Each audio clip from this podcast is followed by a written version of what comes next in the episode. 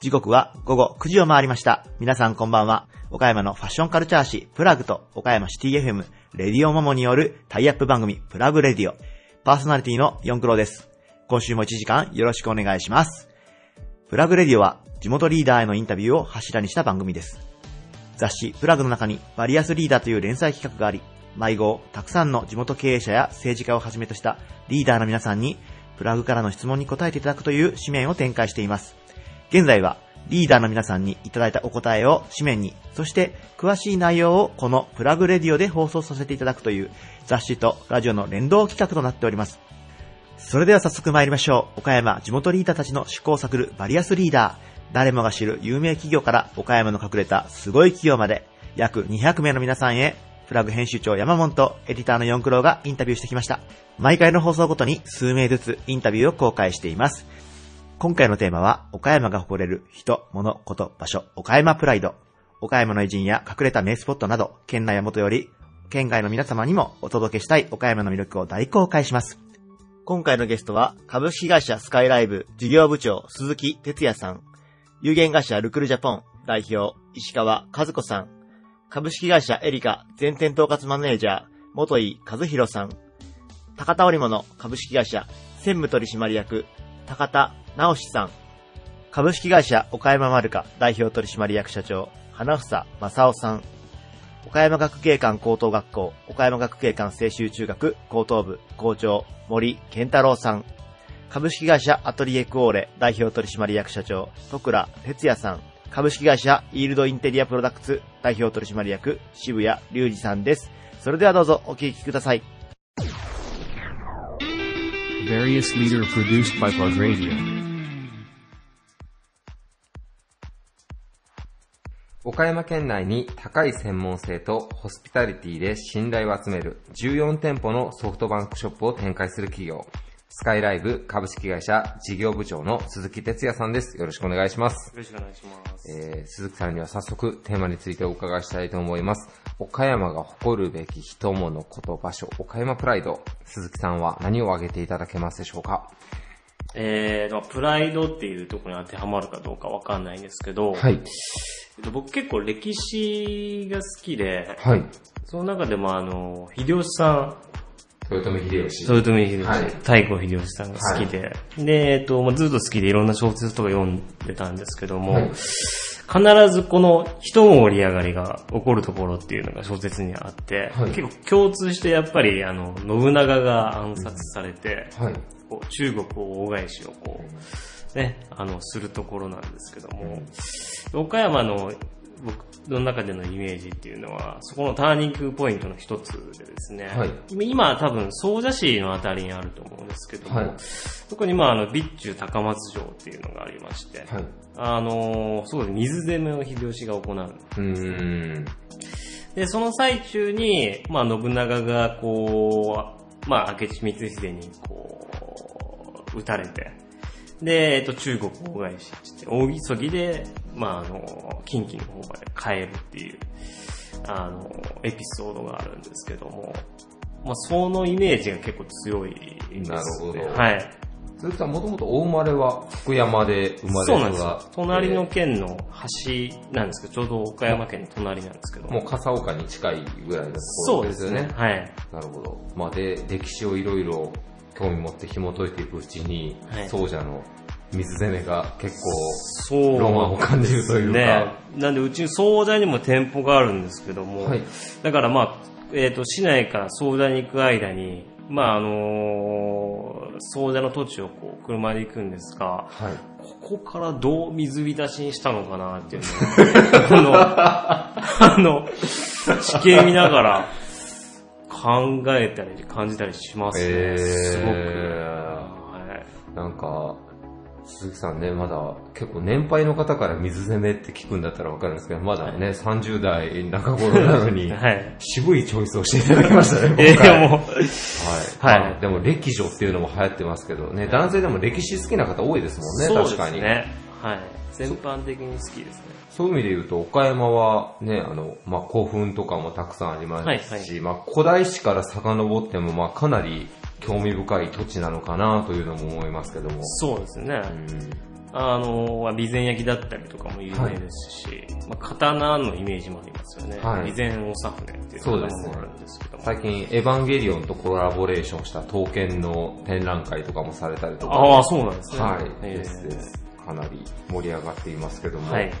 じゃあ鈴木さんは岡山の歴史に目を向けていただいて、歴史が誇るべきものになるんではないかということなんですけど、その中でも水攻めが、はい、一番いろんなあそこの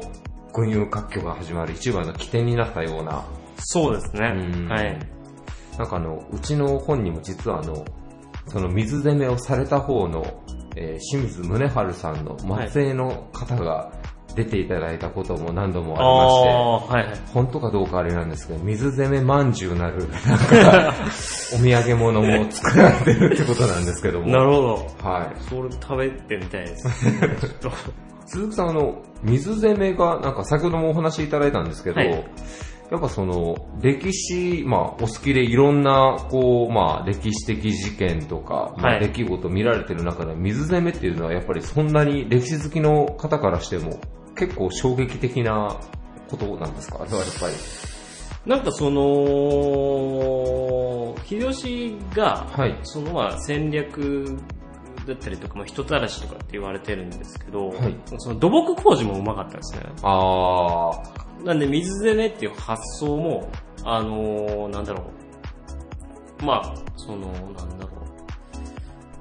ユーモアでかつ合理的な、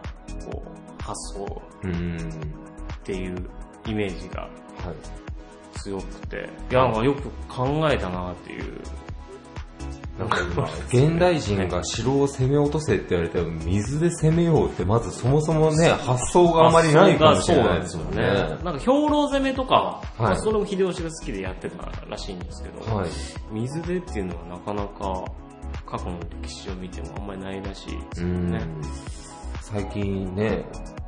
他の国になりますけど、戦国の時代を描いたものだったら、キングダムとかももうかなり人気でありますけど、世界中見渡してはあんまり水攻めで城を落とすっていうこと自体がもうかなり稀なことかもしれないですね。あんまり見たことないですね。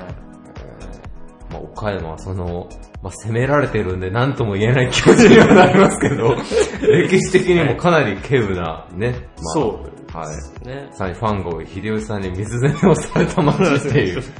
なるほど。そうですね。鈴木さんがおっしゃるように、総社のあたりなんかね、街並み見ながら、ちょっと当時に思いを馳せてみるっていうのも、なかなか面白いのではないでしょうか。はい。ありがとうございます。ゲストは、スカイライブ株式会社事業部長の鈴木哲也さんでした。ありがとうございました。ありがとうございま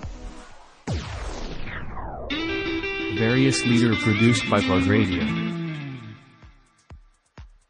有限会社ルクルジャポン代表の石川和子さんです。よろしくお願いします。よろしくお願いします。はい、ルクルジャポンというとね、ひょっとしたらちょっとあまりわかりにくいかなと思うんですけども、一番わかりやすいのは岡山市北区の大本のあたりにあるルメルシェさんという結婚式場を運営していらっしゃるんですけども、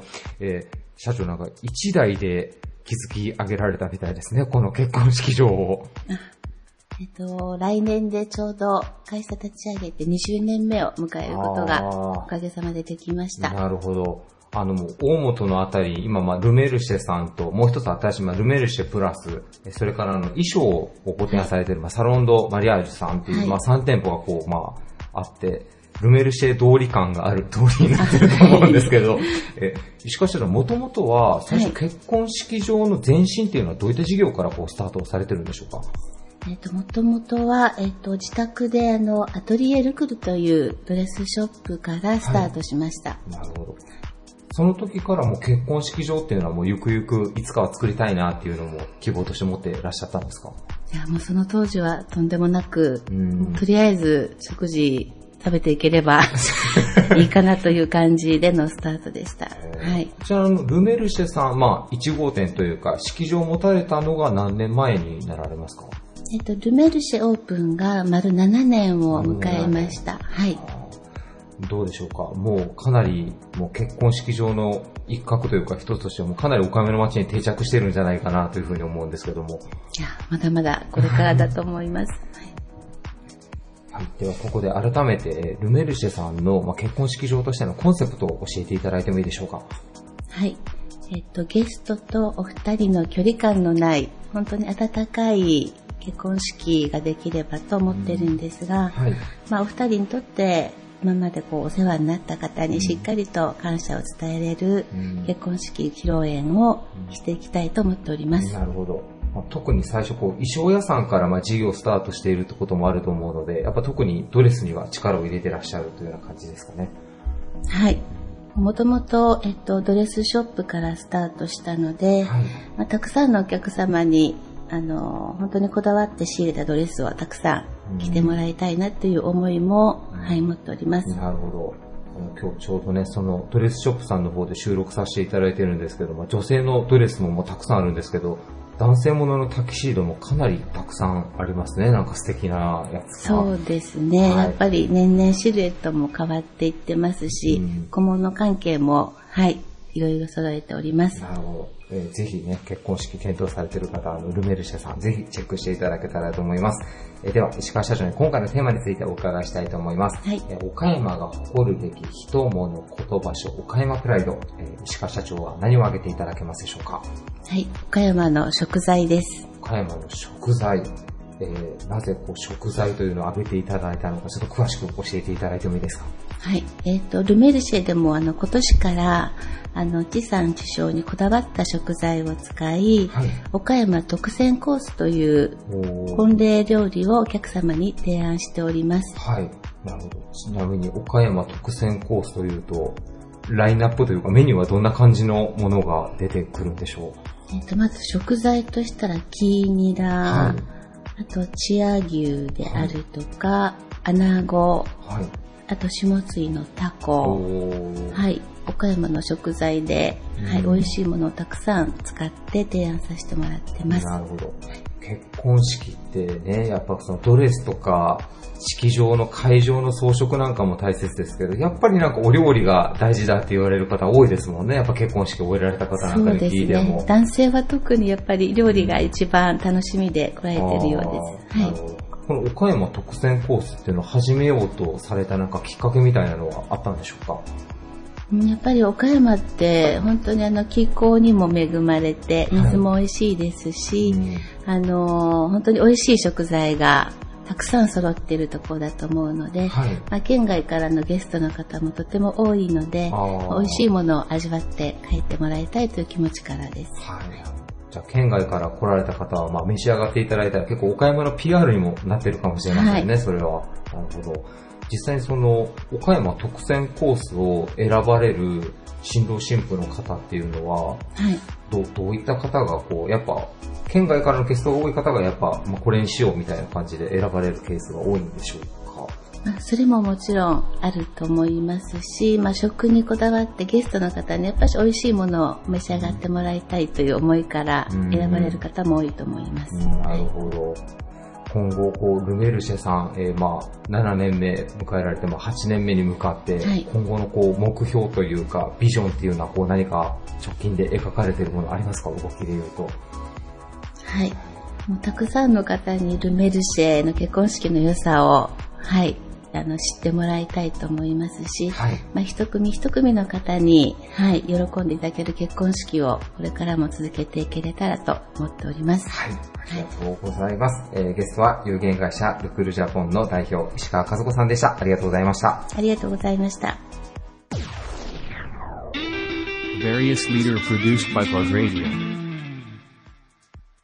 岡山市内にヘアサロンアンテナプラスエリカ丸山エリカアップロード、ヘッドスパ専門店、アモンの4店舗を展開する株式会社エリカ、全店統括マネージャーの元井和弘さんです。よろしくお願いします。よろしくお願いします。前回の放送で、いきなり畑基博のひまわりを熱唱して、ね、レディオモモの歴史に一つね、傷をつけた、傷というか歴史をね、作った男、元井さんです。ありがとうございます。なんか、褒められたような、けなされたような。いやいやいや、いやいや、もう、ビッグリスペクトしかないですけど。ぜひ皆さん、ポッドキャストでその美声が今もアーカイブされてますので、ぜひ、聞いていただけたらなと思うんですが、はい。早速、元井さんに今回のテーマについてお伺いしたいと思います。岡山が誇るべき人物こと場所、岡山プライド。元井さんは何を挙げていただけますでしょうか？そう、僕が岡山で思うのは、セルフうどんですね。セルフうどん。それは、岡山が確か発祥のお店がありましたよね、岡山にセルフうどんの。あ、そうですね、岡山の名源っていうお店が、セルフうどん発祥のお店なんですけど。平井のあたりにある結構大きいお店ですもんね、セルフうどんで。あそこが一応日本でセルフうどん初めて一応やったと言われてるお店ですもんね。そうですね、日本で初めてって言われてる場所で、まあなんかそうやっぱいろんなものとかを自分で入れていくのも楽しさがあるし、なんかこう茹で加減とかそういうのも全部自分たちで決めれるというか、まあだから、まあそういうなんかこうサービスという部分では、新しい場所だったんじゃないかなと思うので。なるほど。今も人気ですしね。いや今お昼ねめっちゃ並んでますもんね。並んでますね。本当に。平日、祝祭日関わらず、めちゃ人気店ですもんね。人気店ですね。子供も結構好きですし、おばあちゃんたちも好きですし。はいはいはい。だから、なんでしょうね。あれも岡山人の特性が現れてるってことなんですかね。さっき言われてたみたいに、あるものをこうミックスして新しくサービスとして展開するっていうような。なるほど。この前、ね、まだ最近オープンされたヘッドスパ専門店のアモンっていうのもその美容っていうカテゴリーから派生した、まあ、結構美容師さんがされる取り組みとしては岡山では珍しいんじゃないかなとも思うんですけど。そうですね、結構美容室でヘッドスパ専門店出したところは岡山の中ではまだかなり少なくて、でもちろんその認知度もまだ少ないんですけど、やっぱり美容室に来られる方々ってやっぱり全員一つシャンプーは結構楽しみにされてる方ってすごく多いと思うんですよね。でその中でやっぱりこう特にリラクゼーションというものに特化したものっていうものを味わっていただきたいなと思ってますし、ちょっとなんかこう美容室とかではできないヘッドスパを専門店で特に味わってもらいたいというのもありましたし。なるほど。今日もアモンさんで収録させてもらってますけど、はい。マジでリラクゼーションできますね。心の空間はなんか。ね、もういるだけでリラクゼーションできますから。まだまだ数自体は少ないですよね。ヘッドスパの専門店の地方都市では。そうですね。岡山の中ではすごく少なくて、でまあこれからまだまだ全然広まっていくだろうなと思っているものでもありますし。なるほど。ちなみに今お客様の層っていうのはやっぱ年配の女性の方が多かったりするんですか？そんなこともないんですか？アモンさんの場合は。年配の女性ももちろん来られるんですけど、結構男性がすごく多いのは多くて、で、まあ女性もその年齢層はまあ30代、40代の方もいらっしゃいますし、でも男女比で言うと意外に6、4ぐらいで男の人が多かったりするんですね。僕も一回施術していただいたことがありますけど、結構短いコースもあるんでね、はい、変な話、ね、なんかお仕事の合間でちょっと息抜きでっていうのも全然使い方としてあるですもんね、アモンさんの場合。そうですね、最近結構濡らさない方のスパだったら、濡らさない方のスパ。ちょっとなんかもう一回言ってくれるとなんかちょっと重たい感じになっちゃうんですけど。はい。どういうスパですか、それは。ドライスパって言って、そのままただ頭のマッサージをするものだったら20分からできますし、へー。髪の毛を普通にしっかりと洗っていく方でも30分からできますし。なるほど。もう結構じゃあ短時間でちょっとリフレッシュしたい時もあれば、もう1時間とかもっと長いコースも中にはある。そうですね。一番長いところが90分あるので。90分。はい。なるほど。しっかりと疲れを取っていただけます。なるほど。ぜひ皆さんね、アモンさんにも足を運んでいただいてよかったです。セルフうどんの話からアモンに繋がりましたね、無理やり感が。いやいや、もう名言からアモン繋がりました。名言からアモンに。はい、ありがとうございます。はい、元井さんに挙げていただいた岡山プライドは、セルフうどん発祥のお店、平井にある名言でした。ゲストは株式会社エリカ全店統括マネージャーの元井和弘さんでした。ありがとうございました。ありがとうございました。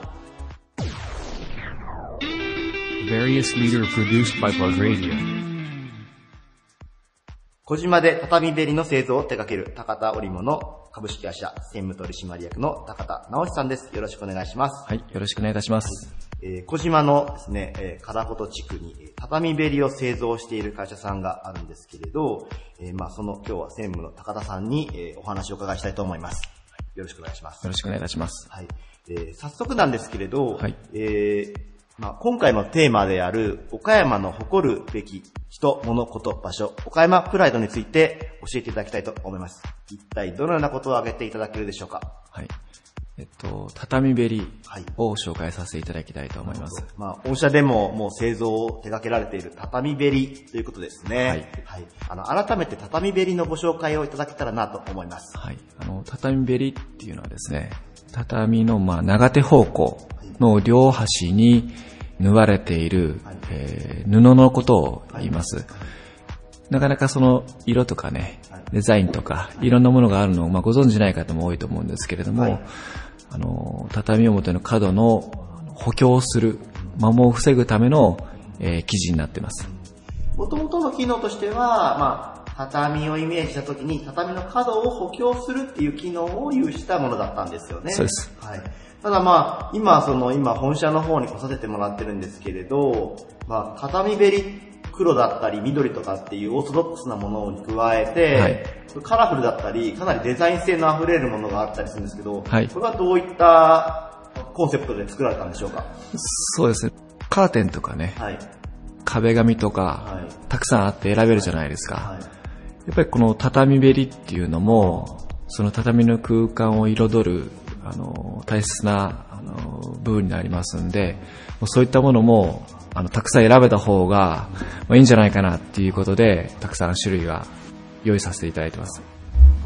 で、今回のテーマで、畳べりというのを挙げていただいたんですけれど、創業125年を超えられた、高田織物さんなんですけど、その歴史を辿っていけば、その畳べりの誇れる要素というのが出てくるのではないかなと、個人的には思ってるんですけれど、はい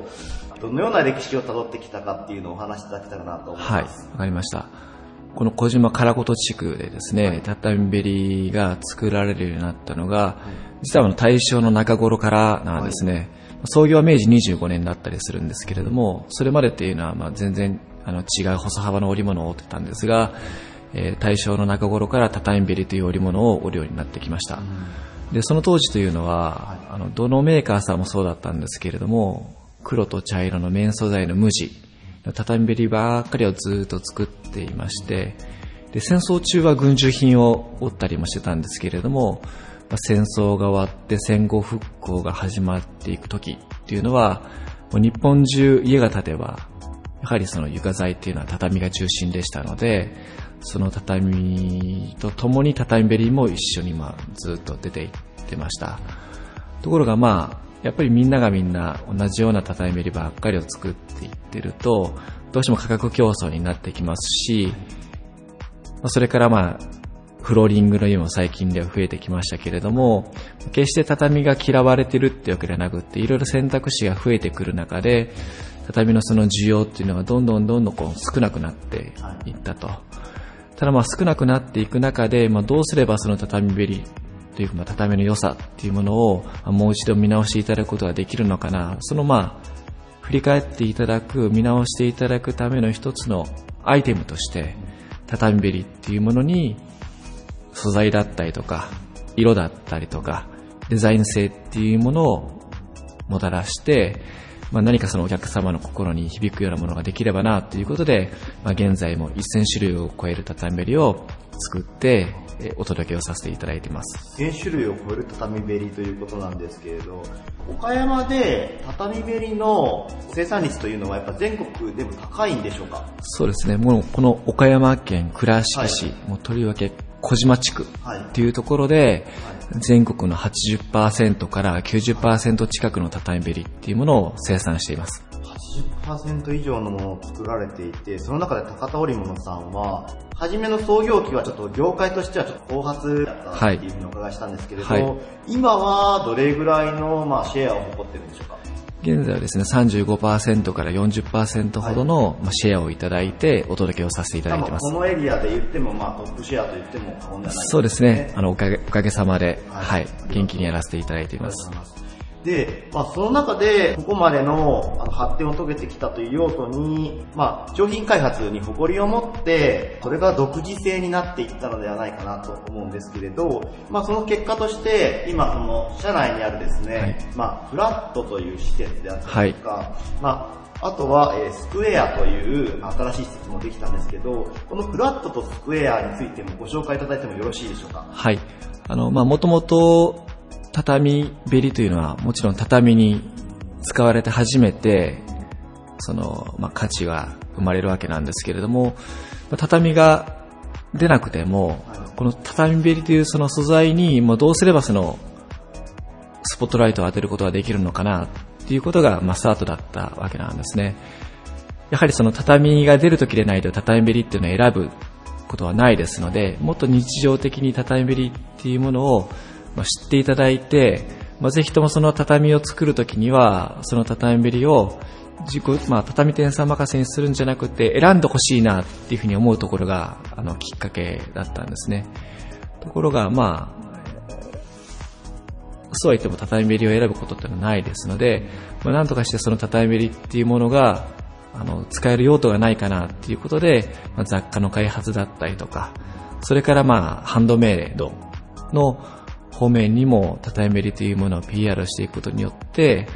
少しずつ、この認知度を上げていきたいなっていうことでお店を、オープンしました。はい。畳べりという、存在を、身近に感じていただけるような畳べりで作ったベルトだったり、あと小物入れや財布っていうのもあったりするんですけれど、そういったものを手に取っていただいて、畳べりに親しみを感じていただくと。はい。はい、その通りです。一方で、スクエアという新しい建物で、中はですね、ちょっとラジオでお伝えしにくいんですけれど、これコンクリートの床に、その一段高いところに、木そのものの素材の、フロアが広がっていて、そこに畳がはめ込まれてるんですよね。はい。こちらは、どのような目的で作られたんでしょうか？そうですね。ショールーム、それから、スタジオということで、ショールームの部分では、その畳べりを使った作品、いろんなその作家さんがいらっしゃいますので、そういった作家さんの作られた作品を置かせていただくことによって、日常的にお店に来られる方だったりとか、それから工場見学でお越しいただく方々もたくさんいらっしゃいますんで、畳べりっていうのはこんなものもできるんだなっていうことを知っていただくためのそのショールーム、それから畳業界としての取り組みだったりとか、それから弊社の歴史だったりとか、オリジナルの畳べりなんてものもたくさん作ってますんで、そのうちのその持つ技術っていうものを余すことなく発信していくためのそのショールームっていうものを一つ設けさせていただいてます。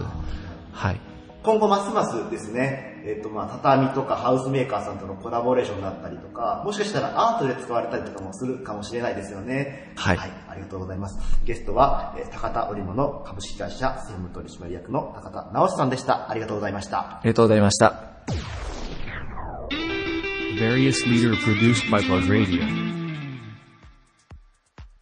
岡山市中央卸売市場内に本社を構え、旬の野菜や果実の卸売を行い、生産者と消費者の橋渡しを担う会社、株式会社岡山丸果代表取締役社長の花房正夫さんです。よろしくお願いします。よろしくお願いします。はい、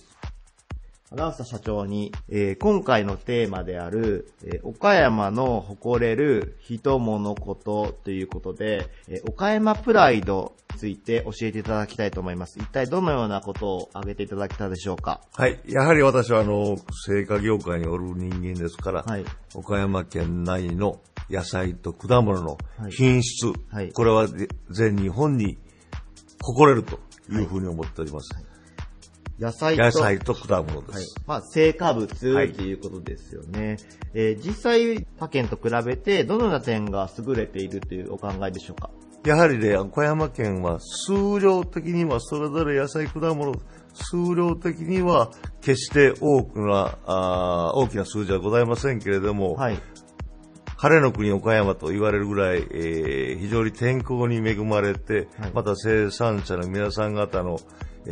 ご努力で内容、品質が、これは全国に誇れるものが、果物にしても野菜にしても、立派なものができているということにつきましては、私は岡山県産の成果物は十分ものとして、誇れるというふうに思っております。なるほど。まあ、生産量自体はすごく莫大な数ということではなくてもですね、はい、でもまあその生産者の方々が農業で生計を立てていけるということはやっぱりそれなりに評価されて成果物の価値というのがやっぱり高いからということなんでしょうか。そうです。まあ一つの例で言いますと桃なんかは全国で生産量では5番目の数量です。はい、でも卸売単価だけを見るとぶっちぎりの一番と。いうことですから、そのくらいの全国的にも評価をしていただいているということです。はい、単価自体はやっぱりもうぶっちぎりに高いということで、はい、それやっぱりクオリティっていうのがやっぱ担保されてないとそうはならないということですもんね。はい、これもブドウにも言えますし、はい、野菜も全国に出しても決して恥ずかしい数字ではない、はい、単価ではないということです。まあ桃であったりブドウであったりっていうことは結構まあ県内の方々も存じ上げてると思うんですけれど、野菜となると例えば岡山ですとどのような野菜っていうのが、例えば千両ナスナスビでもちょっとサイズの短いやつですね、はいはい、これなんかはやっぱり日本一の単価を取っておられますね。お漬物、特にお漬物なんかには、はい、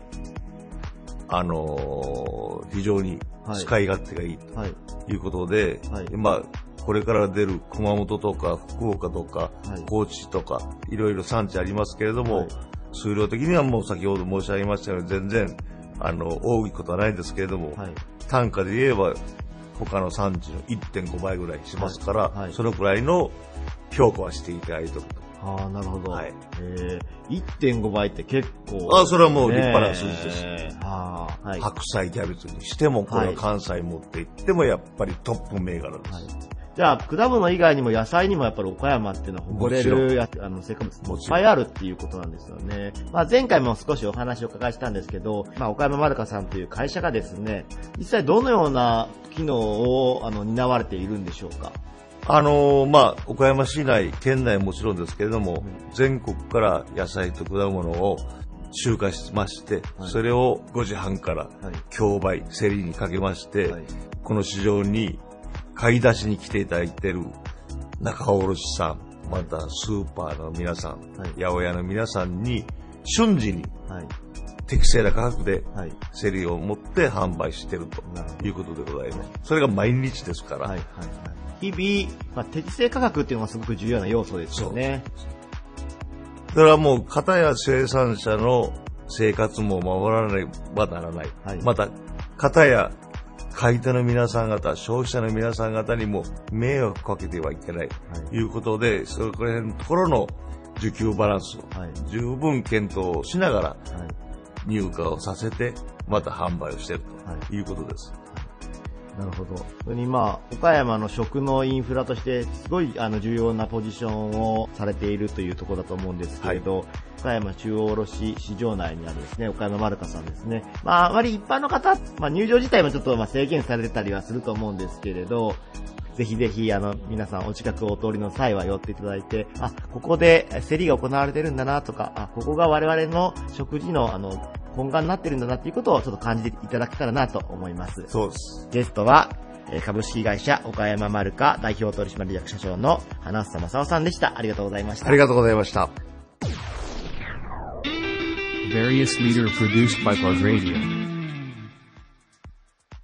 世界で活躍できる日本人を育てるスーパーグローバルハイスクール指定校にも選ばれた学校、岡山学芸館高等学校岡山学芸館青州中学高等部校長、森健太郎さんです。よろしくお願いします。お願いします。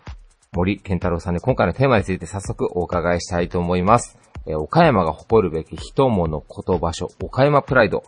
森校長は何を挙げていただけますでしょうか。そうですね、まあ、うちの学校にもいるんですけど、全く岡山に縁のゆかりもなかった方がですね、一念発起されて、岡山にIターンされる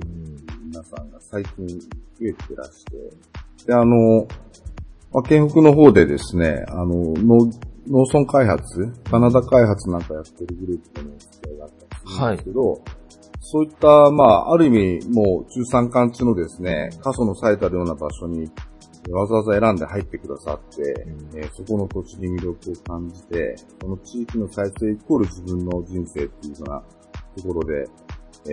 まあ、移住を決められるような方。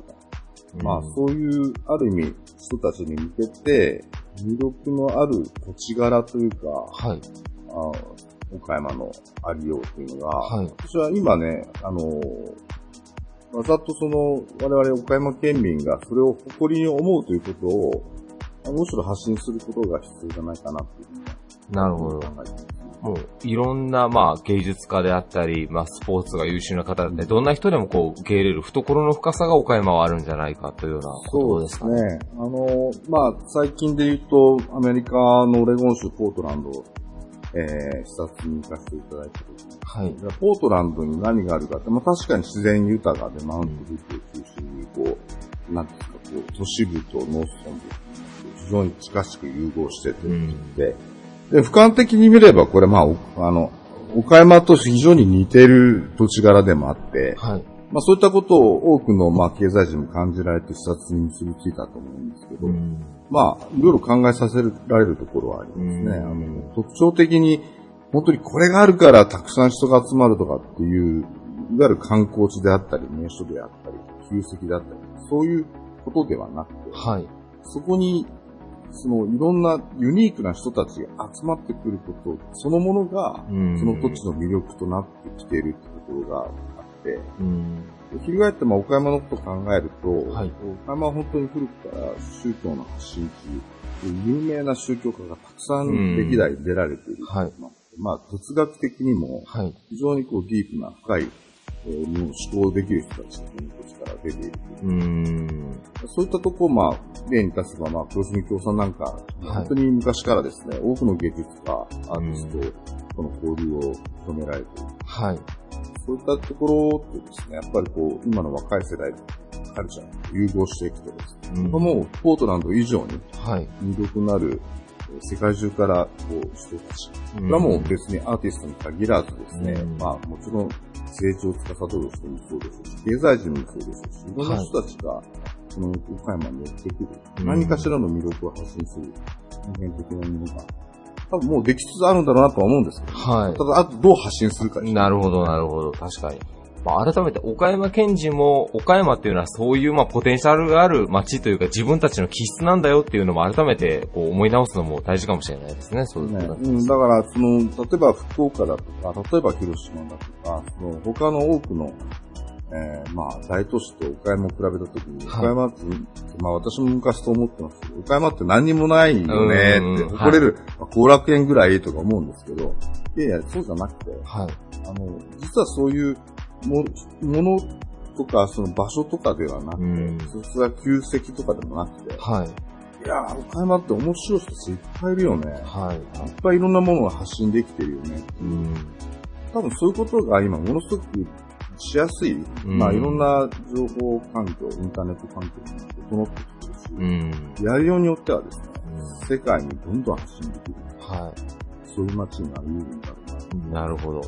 なんかこう今おっしゃっていただいているのが僕ちょっと学芸館高校にこう集約されるようなこう気もするんですけども今ねスポーツの方でもインターハイに出るような部活もたくさんありますしそれこそ昨年の岡山アワードでは笹田康人さんという現代芸術家の方が作家クリエイター賞を受賞されたんですけども、まあ、この方も実は学芸館の出身で、僕取材に行かせていただいたんですけど学芸のおかげで僕は絵が描けるようになったってまあすごいおっしゃってたんですけども、やっぱ学芸館高校もまあグローバルというか、まあ、いろんなこう多様性個性を受け入れようっていうのをやっぱ今後もこう力入れていかれる推しなんですか。そうですねまずこの岡山で育った子たちまあ純粋な岡山人も含めまあうちがたくさんの留学生を聞いてきますけど、まあそういった子たちの融合をまあ若い世代の時に作ってあげて、で、まあ僕は必ず最近6、7年は言い続けてるんですけど、卒業式の時にね、卒業して高校3年生の子たちに向かって、立派な日本人になってくれと、まあうちの教育理念である世界で通用する日本人になってしっかり活躍するんだよってことはお願いするんですけど、加えてですねそうなって世界に飛び立ちしていってねしっかり自分のそのポテンシャルを磨いて、気づいて、はい、やっぱり最後はね、岡山のためにね、僕は貢献したい、活躍したいというふうに、地元に帰って、地元の目線を必ず持って、欲しいってことをお願いするんですよ。君たちが岡山を支えるんだよ。はい、君たちが次世代の岡山を作っていかなきゃいけないよっていうことを言うようにしています。これは、誰かが言わないと、はい、多分そういうことを言われて、生まれてから18歳まで育ったことないと思うんですよ。そうですね。立派な人夢を持てとか、はい、頑張れとか、いろんなことを言って教育はするけれど、はい、岡山のために貢献しなきゃダメだなってことをね、誰一人多分言ってない。そうです、ね。だから、優秀な子ほどどんどん世界に出ていっちゃって、自分が生まれ育ったこと、心のことは全く考えないで、自分さえ良ければいいって言っちゃう。はい、でもそれはちょっと違っていて、やっぱり、自分がお世話になった、その、18歳のね、生まれ育った場所、故郷というものを大切に思う心はやっぱり忘れちゃいけないし、なるほど。最終的にはそこに帰ってくる。と思って。まあ、留学生も同じでね、はい、やっぱここ3年間、日本人と一緒に過ごした外国の人たちって、本当にこの地を好きになってほしいし、まあその子たちもまたね、グローバルに活躍しながらですよ。また岡山に僕は本社を置きたいみたいなのが出てくると、嬉しいなと思います。それに学芸館って多分岡山県内でもかなりこう留学生の方を受け入れられているような感じなんですけど、はい、何名ぐらいの方が大体こういらっしゃるんですか？はい、今現在多分40ちょっとですね。はい、来年50人ぐらいになる。なるほど。アジア圏の方がやっぱり多いんですか？はい。そしたらやっぱ中国人が増えてきてますが、まあ、今んとこ、ASEAN の国にどんどんアプローチをしていて、はい。ます。まあ、なんですけども、なかなかやっぱ経済的にね、長期の留学の費用が負担できる家庭ってなかなかまだないので、はい。まあ、今んとこですね、スポンサーシップを、まあ、どっかの企業さんと結んでね、留学生をもっと招聘したいな、というふうには思ってるんですけど、はい。まあ、出身の国の、で、スポンサーを得てくるっていうパターンもありなんで、はいはい、今そういった路線もね、各国で今当たってるところです。なるほど。海外の方にもこう、まあ、岡山も発信されて、日本人の誇りもこう持って世界に旅立っていただいたら本当いいですね。なんか学芸館がその起点になるっていうことが。そう。でもやっぱりね、その土地の特徴っていうのはそこで暮らしてる人たちだと思うんですよね。キープウィアードっていうポートランドが標語にしている言葉を、やっぱ我々岡山を真似るべきで、はい。まあ宗教家なんかを中心にしながら、なんか岡山って変だけど面白いやついっぱいいるよねっていうような、そういった場所になってくるよ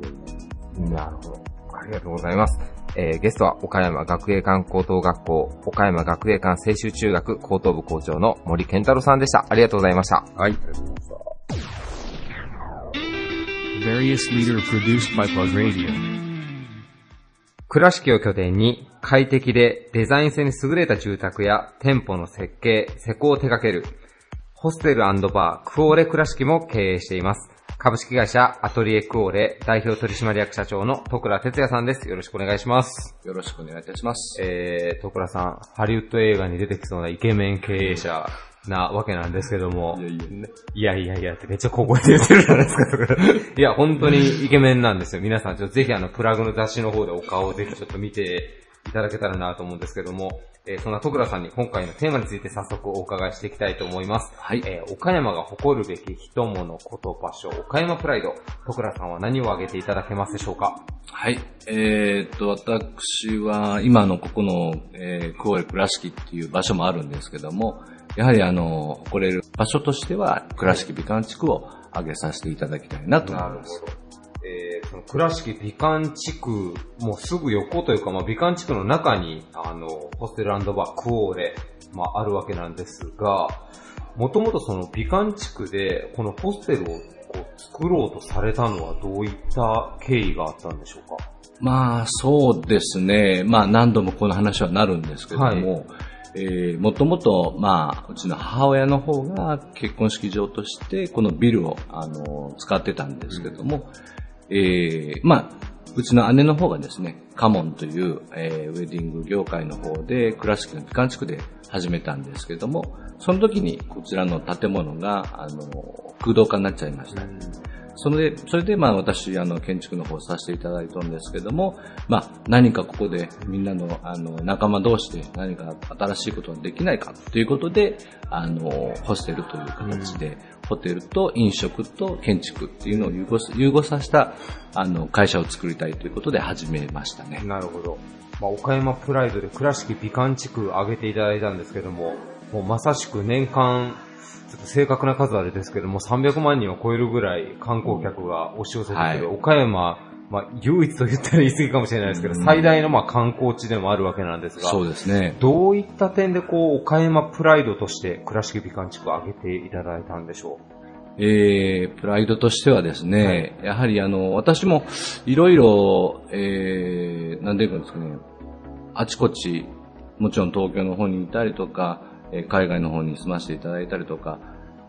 倉敷自体に戻ってくる気はなかったんですけども、はい、やっぱり何かの縁で、うちの、姉の方もウェディングの業界入ってますけども、はい、なぜか知らないけど倉敷に呼び寄せるみたいな形で、立ち上げることもできたんですけども、やはりこの、まあ、倉敷美観地区っていう部分が歴史的なこういうふうに建物が残ったっていうことも含めて、何かこの倉敷美観地区で今特に、まあ、じゃあ都会に行こうとか、じゃあどこどこでならかっこいいものをねやっていこうってなると、美観地区ってやっぱ観光っていう部分があるので、極力避けたい場所ではあるんですけども、あえてこういう場所だからこそ何か新しいものできるんじゃないかっていうところからの始まりなんですけど。なるほど。こう京都なんかだとそれこそね、建物の高さの規制だったりとか、まあ、色合いも揃えないといけないので、大手のコンビニチェーンもね、自社のキーカラーを使わない色でされてるようなところもあるので、規制が厳しい街ですけども、まあ倉敷も多分多かれ少なかれそういった規制あるんだと思うんですけども、ね、その中でも何かこう新しいエッセンスを加えてこの街を盛り上げていきたいということなんですかね。はい、そうですね。はい、なるほど。先ほど言われてた倉敷美観地区の歴史のところのお話なんですけども、はい、まあ倉敷の人で言うともう名士としてすぐにお名前がある、まあ大原家、特に大原孫三郎さんがまあかなりの土地を所有されてらっしゃって、まあ、そのおかげでこの街並みが残っているという、そうですね、はい、お話なんですけども、はいはい、戸倉さんが考えるこう美観地区の魅力っていうのはどういったところにありますか？そうですね、もちろん建物もまあ街並みもそうなんですけど、こうやって先ほど言う大原孫三郎さんと、小島虎次郎さんとの、やっぱり友情から芽生えたこういう形で、空襲からね、もともと戦時中にこういう大原美術館でできたと思うんですけども、空襲からね、逃れたのも、小島さんの、コレクションとかも、はい、を集めてた部分に、小原さんがそういう建物をコレクション、まあ亡くなったのが47歳という若さで小島虎次郎さんなんですけど、はい、その後に小原さんが、こういうせっかく集めたコレクションを小原美術館として作ろうと、ミュージアムを作ろうという形で作られて、まあそのおかげで、その空襲から逃れたっていう、まあ、お話を聞くんですけど、はい、そういう、まあ、せっかくね、日本、いろいろ探しても、やっぱり、スクラップビルドっていうことで、建物を壊して、まあ、要するに高度成長期ですよね。はい、やっぱり壊されたり、戦争があったりとか、いろいろあって、街の昔の建物っていうものをね、やっぱり残してなかったっていう日本のね、まあ、唯一そういう形で京都だったりとか、そういうね、残っているものに対して、僕たちがですね、どういったことで、貢献しながら、そういうものを維持しながら乗り上げていけるのかなっていうことで、ぜひぜひ、こういう形で、誇りを思う建物としても、まあもちろん、私、建築やってるんですけども、はい、まあ和風庭園とか和風のものを作ってるわけではないんですけど、やっぱり形は一緒で、やっぱりスクラップ&ビルドっていう形だと、まあ、昔はですね、20年とか25年で壊れて、また作ってっていう、経済をこう回していこうっていう時代だったんですね。はい。ということは、壊れやすい家づくりをして、まあ、電化製品でもそうじゃないですか。10年経ったらもう買い替えてもらわないと、メーカーもやっていけないという形になるので、まあそういうスクラップ&ビルドじゃなくて、やっぱりヨーロッパだったり海外だったりする建物っていうのは、100年経ってもですね、流行りもなくてですね、やっぱり観光に行ってすごいな、綺麗だなっていう風にやっぱり感動してもらえる、そういう部分がやっぱりクラシック美観地区であったり、僕らが作る建築の方でも、やっぱり10年、20年ではなくてね、やっぱり50年、100年っていう形でも、まあ、残っていけれる建物を作っていく、それからこういう風な観光として来てもらえるっていうものを作っていけるのが僕らとしての、まあ、使命なのかなという形ですかね。はい、なるほど。もう先人たちのおかげで、まあね、こう、現代にこのまま残っている場所を、私たちの世代が次の世代にどういう形で引き継いでいくかっていうのが本当大事になってくるのかもしれないですね、はい、本当に。そうですね。なるほど。いやでも、先ほどのアート作品があったから戦火を逃れたっていうのはなんか、ちょっとすいません、忘れてました。確かに。もう、ありがたい限りです。そうなんですよ。考えると、本当に。やっぱそのものが、まあ京都ももちろんそうですけど、はい、やっぱその世界的にそういう風なものが大事にされてるっていうことが、うん、まあ、そこには、戦いには関係ないっていう部分がね、大事なものが本当にそこにあるんであれば、なるほど、残していかないといけないっていうものがあるんじゃないかなと僕は思います、ね。もう人類共通のもう普遍的な価値として認められた街っていうふうにも言えるかもしれないですね。そうですね。そうであっていただきたいですね。はい、ありがとうございます。はい、ゲストは株式会社アトリエクオーレ代表取締役社長の戸倉哲也さんでした。ありがとうございました。Various Leader produced by Plug Radio。店舗、住宅の設計施工と海外の展示会、見本市にも出品するオリジナル家具の販売を手掛ける企業、株式会社イールドインテリアプロダクツ代表取締役の渋谷隆二さんです。よろしくお願いします。はい、よろしくお願いします。渋谷さんに今回のテーマについて早速お伺いしたいと思います。岡山が誇るべき人物こと場所、岡山プライド。渋谷さんは何を挙げていただけますでしょうか？そうですね、まあ、僕が、自分のお店で、いろいろと岡山のいいものを、セレクトして販売したりしてるんですけども、はい、その中の一つで、蒜の方に、はい、合原漆器っていう、合原漆器要は漆器なんですよ。漆を塗った漆器なんですね。はいはい、それを作ってる高槻さんっていう方がいらっしゃって、はいはい、年は僕と同じなんですね。はい、で、要はもう伝統工芸ですね。はい、で、一回、要はその後継者がいなくて、はい、亡くなったっていう一つの歴史があるんですけど、はい、それじゃあいかんと。ということで、その高槻さんが、はい全然血のつながりもないんですけど、はい、高槻さんはね、小島の人かな。小島の人で、そう、その後に確か、金沢かなんかで修行されて、それからまた手を挙げて、はい、僕が後を取ると。はい、で、蒜の、要は合原漆器っていうのを、復活させたっていう方なんですね。じゃ一回失われた技術をもう一回自分で再構築して。で、その方が今引き継いでやってるんですけど、はい、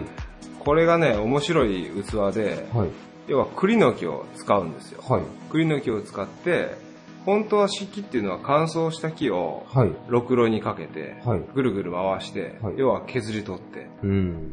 やるんですけど、はい、合原漆器の面白いとこは、要は木ってこう、断面で言うとバームクーヘンみたいになってますよね。はいはい、その芯一番真ん中のところを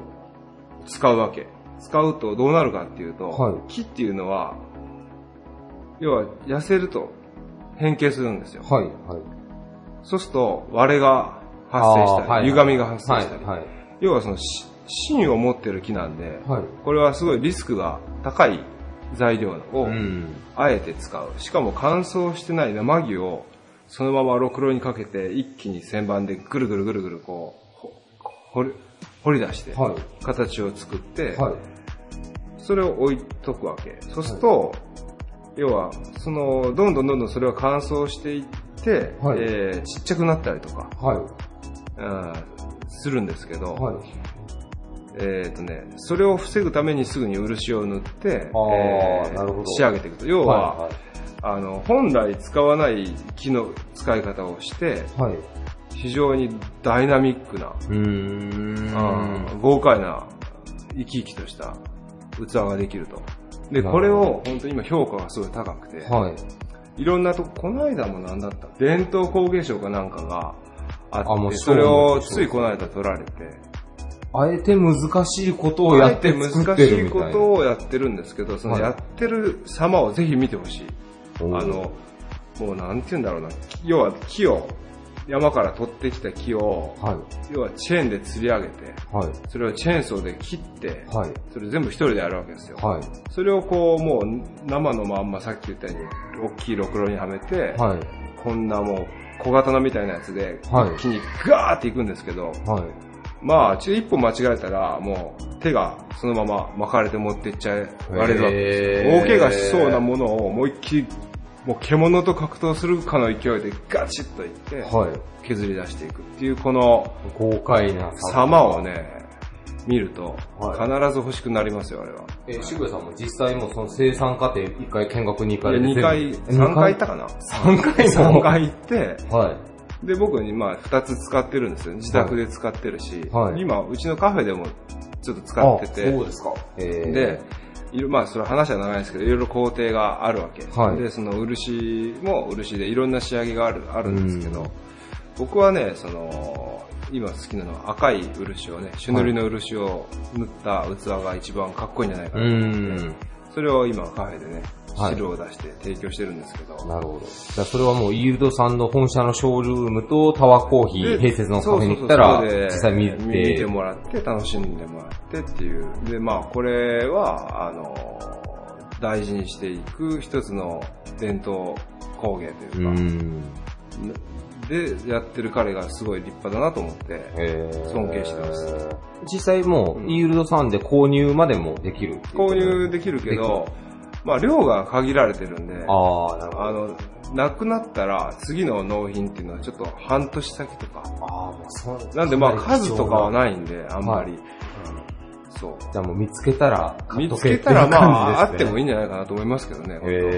まあ一生もんですよね、あれは。なるほど。はい。今更ですけど、ゴーバラ漆器のゴーバラってどんな字書くんですか？ゴーバラのゴーはね、なんて言うんだろう、里？里。郷里の郷。郷土の郷。に、まあ、原っぱの原で。はい、ゴーバラ漆器。ゴーバラ漆器。ぜひ、検索してください。はい。はい。なかなか扱ってるお店も岡山少ないんじゃないですか？ゴーバラ漆器をね、今扱ってるのは、天満屋さんと、うちぐらいじゃないかな。多分岡山県内だったら、おそらく。あとは、蒜山の道の駅とかかな。多分本当知る人ぞ知るな感じですね。そう、いいですよ、すごい。本当に。ちょっと帰りにゴーバラ漆器見て帰りましょう。今日せっかくお出しいただいてるんで、取材で。ありがとうございます。渋谷さんにあげていただいた岡山プライドはゴーバラ漆器でした。皆さんぜひチェックしてみてください。ぜひ。はい、ゲストは株式会社イールドインテリアプロダクツ代表取締役の渋谷隆二さんでした。ありがとうございました。はい、ありがとうございました。